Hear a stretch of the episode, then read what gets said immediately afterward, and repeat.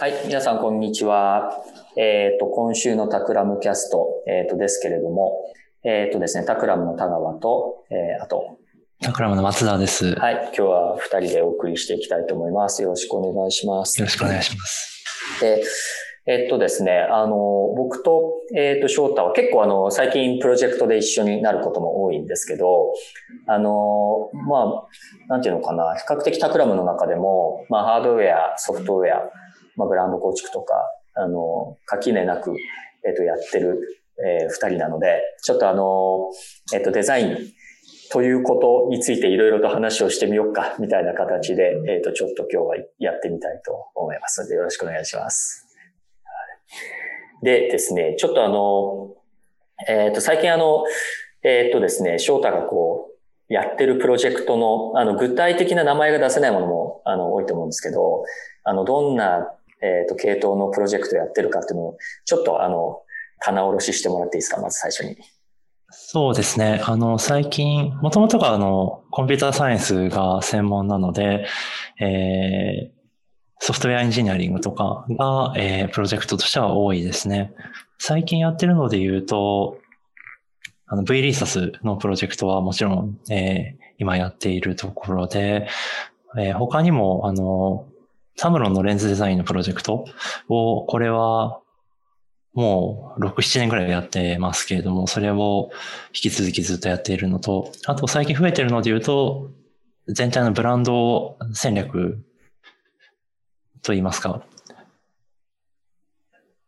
そうですね、あの、もうこれもプロジェクトによってブランドって言った時にどこまでを示すのかっていうのが毎回バラバラなことがすごい多いんですけど、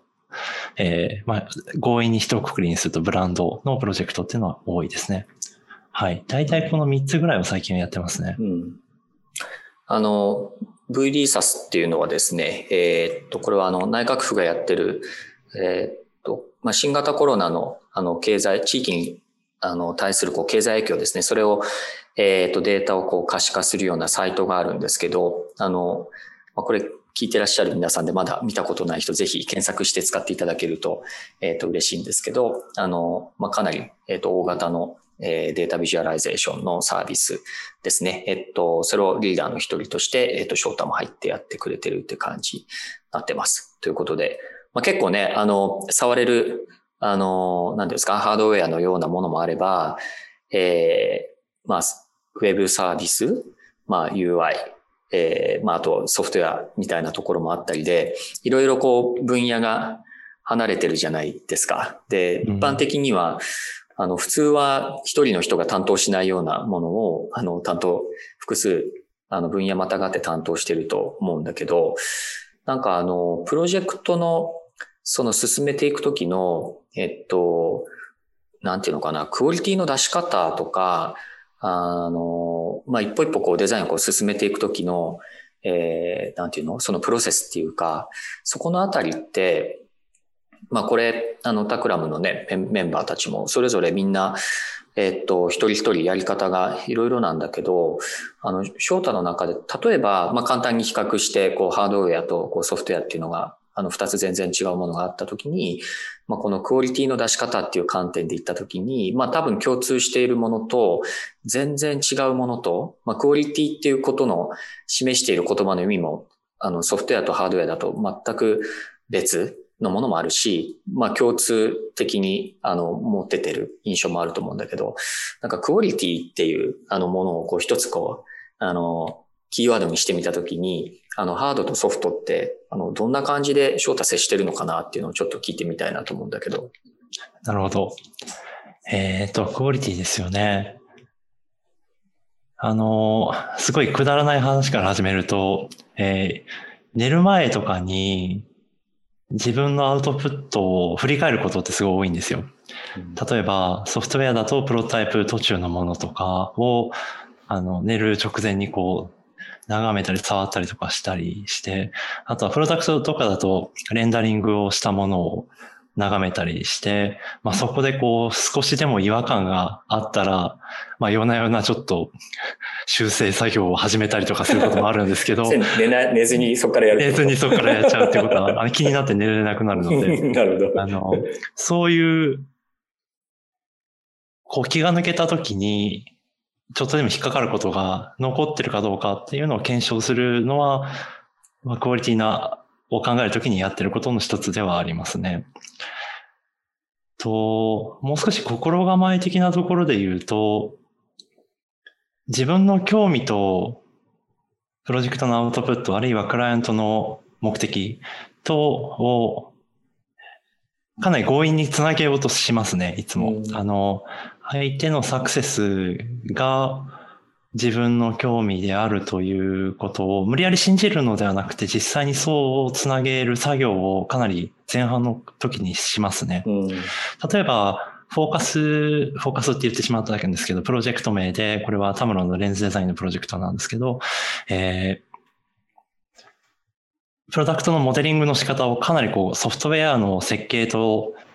非常に近しいやり方を構築していったんですね。これは SolidWorks っていう CAD のソフトで普通はやらないようなことを、あの、問題を切り出してモジュール化をして、モジュール化っていうのはつまり汎用性を高めるってことですね。で、あの、エンジニアって汎用性高まるのすごい嬉しいんですよ。あの、そういう、まあ、じ自分の嬉しさと、それが全体の目的とつなが、つなげるという作業。これは、クオリティを上げる、すごい近道だなといつも思ったりはしますね。うん。はいなるほどね。それってやっぱりあれなの？その、自分の、なんだろう、興味の範囲とか、得意な領域と、そのプロジェクトの、に求められている、そのクオリティの領域とをいろんな角度からこう眺めてみて、ここ一致するぞってなると、やっぱりこう、それができなかった、あの、場合に比べると、やっぱり、あれなのかな？まあ手も動くし、まあ見えるものも違ってくるってことなのかな？うん。あの、全然違うと思いますよ、やっぱり。うん。あの、それこそ、夜な夜な違和感を感じて、そこから起き上がって修正作業を始めるかどうかの、そこの、そのスレッシュホールドを超えないとダメなので。まあ確かにね。はいはいはい。そこはあるかなとは思いますね。木屋さんはどう、どう、どう、どう、どうどうやってるんですか？えーっとね、まあ近いところもあるかな。あの、えーっとね、あの、まあ、俺の話も、をちょっとする前に、あの、最う近かなり似たような話を別の人から聞いて、うん。まあ、メルカリのある、あの、デザイナーの人の話なんだけど、作って、ちょっと寝て、ふって目が覚めて、まあ、そこで見て違うって思ったら修正するみたいなことを、まあ、無限にやる生活だよね、みたいな話をその人もしてたりとか、まあ、あと、あの、グラフィックデザイナーのね、あの、松永慎さんっていう人から聞いた話なんだけど、松永さんは極めつけで、あの、自分が作った、あの、ロゴマークとか、彼はね、もう本当にバンダイのロゴとか、あの、まあ、本当に有名なものをあのたくさん作ってる人だけど、靴箱の中とか、えっと、洗濯物と洗濯物の間とかに、プリントアウトした紙を、あの、すって置いとくんだって。で、えっと、なんかその生活の中で、あの、あの引き出しとかに入れとくらしいんだけどね、あの、お箸とかが入ってるようなので、開けた、自分が予想してなかった瞬間に、この出てきた時に、あの、感じる、その、瞬間的な違和感っていうものをものすごく大事にしてますっていうふうな話を教えてくれて、で、さっきちょっと翔太が言った話とかなり似てるなと思ったんだけど、仕事にこの埋没している連続的時間の中だと、その違和感のセンサーが鈍っちゃうっていうのを、なんかみんな共通して言ってるなっていうのがあって、で、多分その、えっ、と、ユーザーの側とか、あの、まあ、使う人の感じる違和感っていうのは多分その前提のない中でのその違和感なので、その瞬間にこうリセットするメカニズムというか、なんかやり方を、方法をみんなそれなりに身につけていて、そこ駆動で修正をかけるっていうことをやってるのかなと、ちょっと今ね、翔太の話聞いてて、結構みんな共通したやり方持ってるなと思って、面白かったんだけど。うん。うん。そうかもしれないですね。うん。まあ僕のやり方のすごい制約としては、目で見えるもの以外であまり適用できないというところがありますね。あの、 tangible なものとか、うん。えー audible なものとか、そのあたりについて、あの、僕が今やってるやり方だとあまりそういう違和感を日々つ、あの、検出するっていうのが AI 難しいので。ああ、目の前にそこにないと目の前にないとダメなので。そこのこう、ね、制約はあります。はい。うん。さあ、ね、ね、寝てるような時間帯でイテレーションが回せるかっていう話はあるかもね。建築とかだと現場に行ってみたいなね。ああ。そういう難しさは、そういうのエリアの人たちにはあるかもしれないけどね。別の難しさが、確かに確かに。俺自身はどうなんだろうな。あの、寝る前にやってるかどうかはわかんないけど、えっと、うんと、長く使うものか短く使うものなのかでもちょっと違う。うん、あの、違、違うようにしてるかなと思うんだけど、長く使うやつは、えっ、とね、あの、前、なんかのこう、えっと、それこそブランドの仕事やってた時とかは、あの、マテリアルをそれこそあの壁にずっと貼っておいて、あの、えっと、部屋の壁の上、な上にこうプリントアウトしたものとかを貼っておくと、えっと、昼間の見え方とか、夜の見え方とか、あの、いろいろ状況の違い、た、例えば遠くから見た時とか、すごく近くで見た時とかっていうようなことで、あの、見え方が結構違うのよね。で、クオリティっていうのも結構その環境と人間とその物体のこの3つのあの、要素の相対的なその関係の中で結構転がって見えちゃうので、あの、なんか、ロバストなデザインクオリティって、その、ど、どういうところでも結構比較的安定して見えるんだけど、アイデアはいいんだけど脆弱なその仕上がりのものって、あの、夕方になるとすごく見にくくなるとか、なんかそういうのあるのよね。だから、で、それが、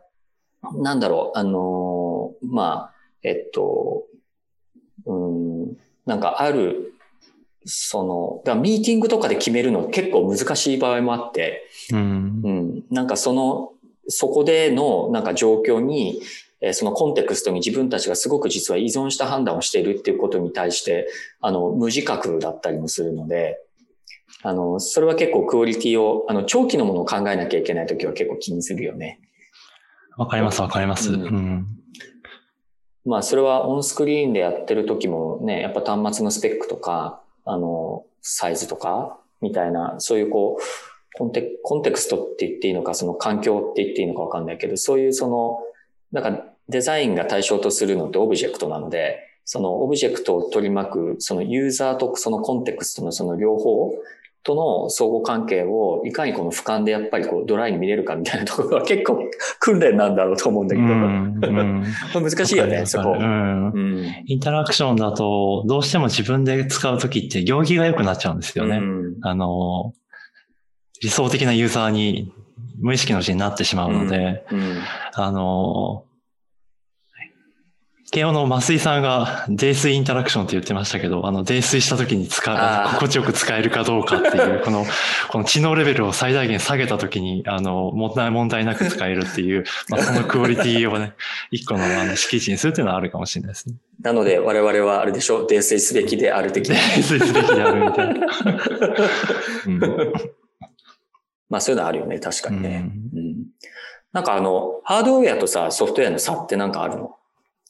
ハードウェアとソフトウェアの差で言うと、やっぱり検証の仕方が全然違うなっていうのはよく思いますね。うん、あの、ソフトウェアはどうしてもやっぱりオンスクリーンなので、それはそのデバイスのフォームファクターは違うとはいえ、オンスクリーンで最終的にはピクセルで表示されるという、えものなので、えー、それこそ環境項によって変わるのはビビたるものなんですよね。ビビたる、あの、変わらないことはないんですけど、えー、もちろん人間との距離、スクリーンとの距離も変わるし、色温度も変わるんだけれども、そこまで大きくは変わらないなと。で、プロダクトをやってみて、やっぱりすごく思うのは、太陽光で見たときと、いわゆるその D65 の光源で見たときと、えー、点灯で置いたときと、えー、全く見え方が違うるというのはもう、あの、しみじみと感じていますね。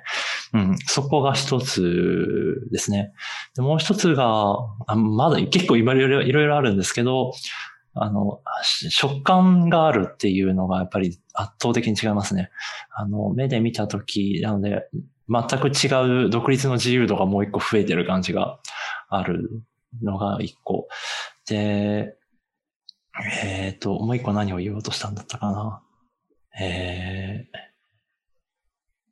ー、うん。まあ、そ、そのあたりは全然違いますね。うん。うん。まあ、あと、物の場合はね、なんかまあ、写真に撮って、あの、ピクセルで色拾うと同じ色でも、結構ね、あの、印象が違う色があるので、やっぱりこう、まだ、なんだろうな、実世界のその解像度、あの、解像度の、まあなんだろうな、まあそのみんな質感っていうところなのかもしれないんだけど、まあそこはあの、ハードウェアの方が時間かかるよね。あの、合わせ込みはね、圧倒的に、かかりますね。あの、プロダクトデザインの人は普通どうしてるのかよくわからないんですけど、僕はあの、まあリアルタイムもそうだし、あの、いわゆる、あの、レイトレーシングのレンダリングもそうなんですけど、マテリアルの質感は定義するんですよね。で、その定義の仕方として、あの、名前なんて言うんだったっけな？えっ、ー、と、マテリアルに対して、えー、半球状に360度カメラを動かして、えー、いわゆるその入射角300、えー、半球状に入射角、どの入射角になった時にどういう反射が出てくるかっていうのを、えー、半球すべて撮影すると、原理的にはあの光とのインタラクションってすべて記述できるんですよね。で、えー、っと、原理的にはそれで、えー、あらゆるマテリアルって見た目自体では、あの、再現できるはずなんですけど、あんまりそこまで、えー、なんか、プロダクトデザイナーはやっているのかどうかあんまり知らなくて、そういう、あの、なんだろう、インプットをあまりしたことがないので、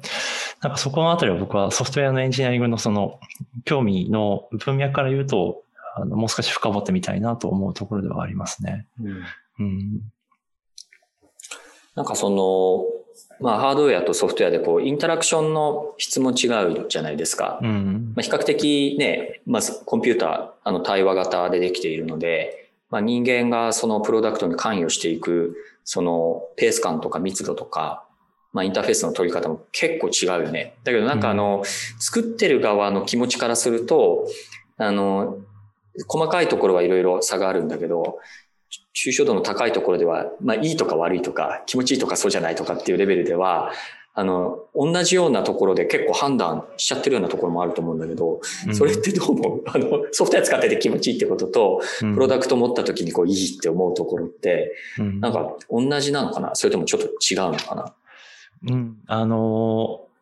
すごい抽象度高いところでは同じかなと思うんですけど、ものってやっぱり財なので、その、所有しているっていう感覚、まあ本当に財としてこう手元にあるっていう、そこの感覚がソフトウェアだと圧倒的に欠けてるなという感じはありますね。やっぱり、その、持った時の重量感から価値を連想するとか、えっ、ー、と、そういう感覚が、プロダクトの方は、やや新鮮でしたね、一番最初にやった時には。ああ、まあそうね。うん、ショートはソフトウェアからだからね。そうですね。はい、はい。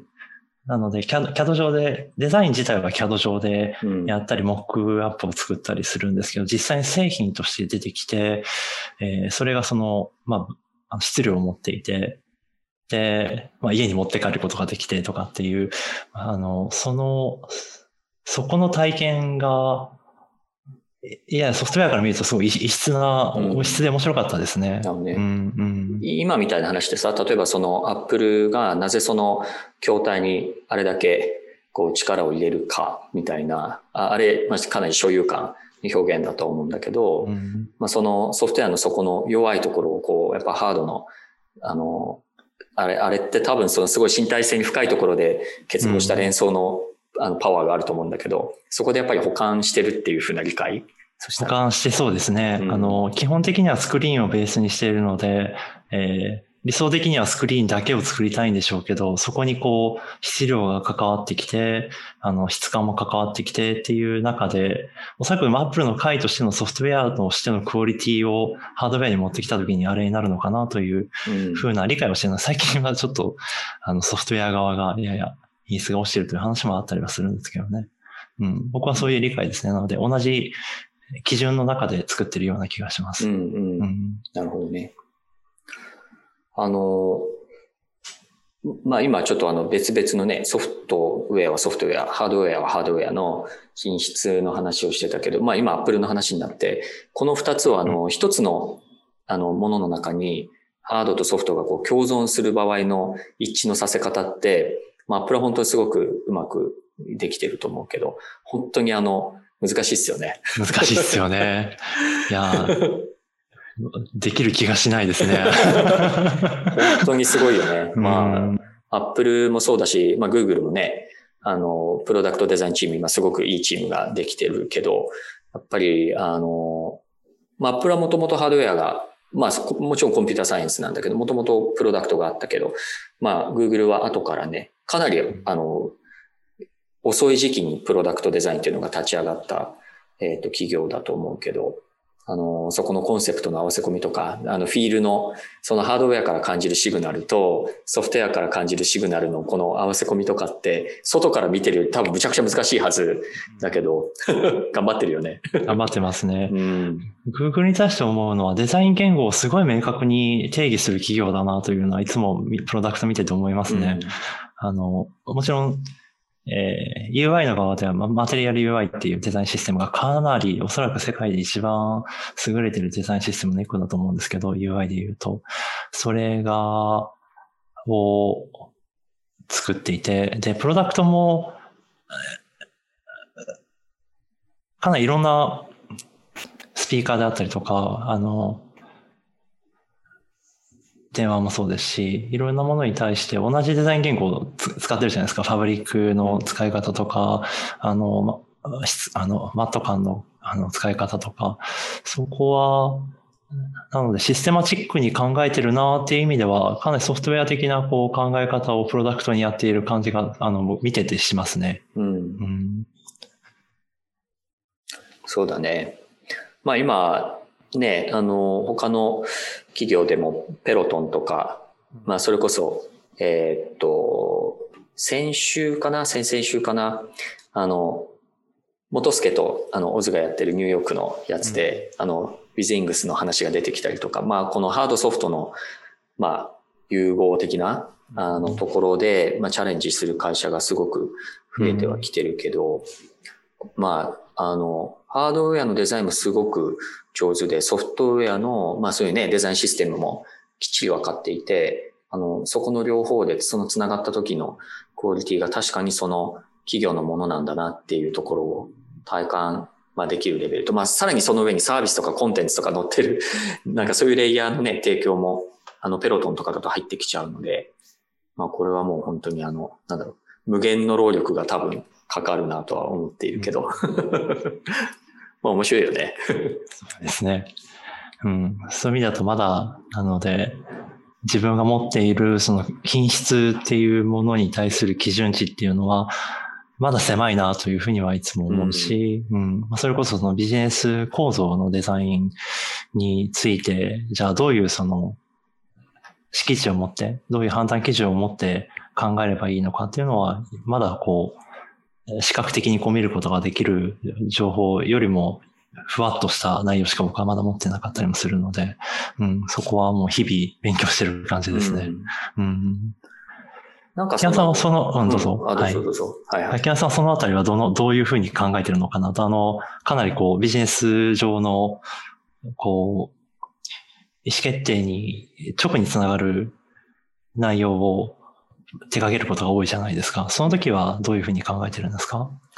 品質感については。うんとね、あの、まあそのアイデアのクオリティを出すっていうところ、まあそのなんていうのかな、いわゆるこうブラッシュアップしてこうやる部分と、まあそもそもその幹の部分というか、えーまあ、いわゆる真ん中をあのちゃんと打ち抜け、アイデアレベルで打ち抜けてるんだろうかっていうところと、ちょっと二つ分けて考えるところがあるんだけど、まあ、その、最初の、そのなんていうの、ステップで、その真ん中のあたりにこう、ちゃんと打ち抜けてるようなものじゃない限りは、どんなにこう、細かいところをやっても、まあ、まず、そもそもが全然、あの、軌道がずれてるっていうのは、あの、あるので、その、まず最初のところの、あの、考え方っていうか、選選ぶところが、やっぱりすごい大事だよなと、あの、まあ当たり前の話なんだけど、最近改めて思うようになってきていて、で、ここの部分で、ただすっごく、あの、難しい話とか簡単な話じゃないなっていうのも、もう日々日々感じるところで、あの、なんていうのかな、あの、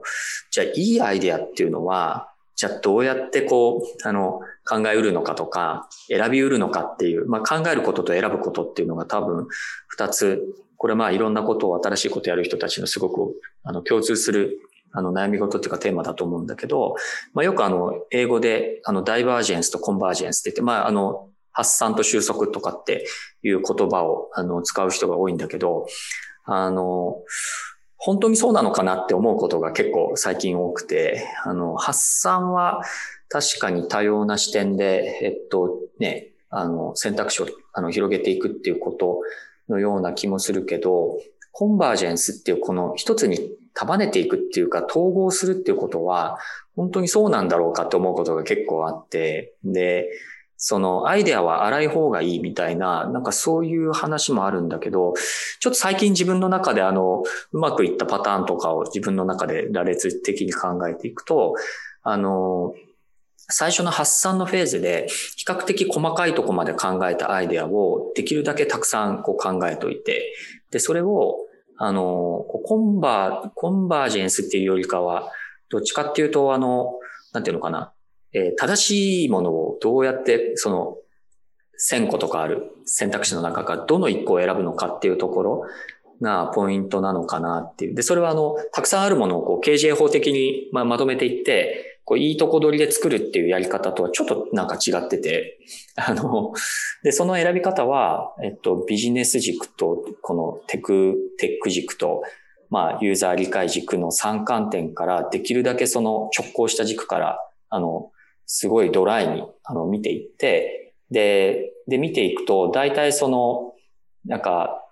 その3人のジャッジがその旗持ってるとして、3人のジャッジがあの一斉にこう合格ってこう上げるやつっていうのはもうものすごい あのなくて、ゼロに近くて。なので、あの、そのジャッジをする目線とアイデアをたくさん発散させるあの、なんていうの、取り組みっていうのを、なんか同時にこう、パラレルで走らせるっていうのをちょっと意識してやることが多くて、なんかあの、教科学習の仕組みにちょっと近いのかもしれないんだけど、なんかこの、なんていうのかな、まあ、それのこの行ったり来たりで、えっと、ただ、確からしいものをこう選んでいくっていうのを、まあ最近はこうやるというか、まあその振り子的なのかもしれないんだけどね。うん、まあそれが最初のクオリティの、まあやっぱベースラインを作るのかなっていうので、で、どこか一個かけてると、大体その、どこ、そ、それ通りにつまずくみたいな。まあだから B も T も成立してるんだけど、まあユーザー理解は全然できてないっていうパターンも、そこで大体使われないっていう顛末に陥るし、まああの、まあ B と C はできてるけど、なんか作ってみたら実装できませんでしたとか、えらい時間かかるみたいな話もあるし、うん、まあ、あの、まあ、怒るべくして怒るな、みたいなね、感じがあって、だから丁寧にその三観点からやっぱりこう、あの、ジャッジをやる、そのし、それ、そのジャッジが、その可能なプロセスをいかにこう、事前で組んどくかみたいなところが、うん、なんかこう、結構大事だなっていうのはね、このベースラインのところはあるよね。で、あの、で、そこが、的が定まった後のクオリティの出し方は、もうやっぱりもう、あの、徹底的に考え抜くっていうこと以外の何でもないなという感じが加わって、あの、もうこれ以上考えられないなっていうぐらいまで、やっぱり考えられたかどうかで。で、それはさっきの、あの、で、どんどんあれなのよね。やっぱりこう、視界が細かくなっていくので、その、美子になりすぎたと時に、やっぱそれに気づいて、こう、ちょっとふっと弾けるかとか、みたいな話もあるし、さっきのあの、翔太の話じゃないけど、自分の違和感センサーがこう、駆動できるタイミングとか状況を、自分の生活の中でどういうふうにこう、強制的に仕組めるかみたいな。で、そこはあれじゃない？自分を道具として見立てて、あの、自分という道具がいかにこう、高い機能性を発揮する道具でいられ続けるかということを、なんかメタレベルの自分でコントロールするみたいな、なんかそういう、あの、あの、お坊さんみたいな境地が多分必要なんじゃないかと思うけどね。わかるわかるわかりますわかります。あの、自分を制御する感じですよね。わかりますね、それは、うん、なんかね、それはあの、最初からそう思ってたわけじゃなくて、なるほどなと思ったなんか深い学びが、あの、タイポグラフィーやってるね、デザイナーの人と話をしてた時に、あの、特に日本語のあのタイポグラフィーをやってる人ってほら何万字って作らなきゃいけないじゃない。けど、すごく綺麗に作ってるような、あの、タイプの、まあ、巨匠級の人と話をしてた時に、どうやってやるんですかって言ったら、あの、できるだけ淡々とやるようにするっていう話をしてたのね。で、その人は、体調の違いで線がブレるっていうのよ。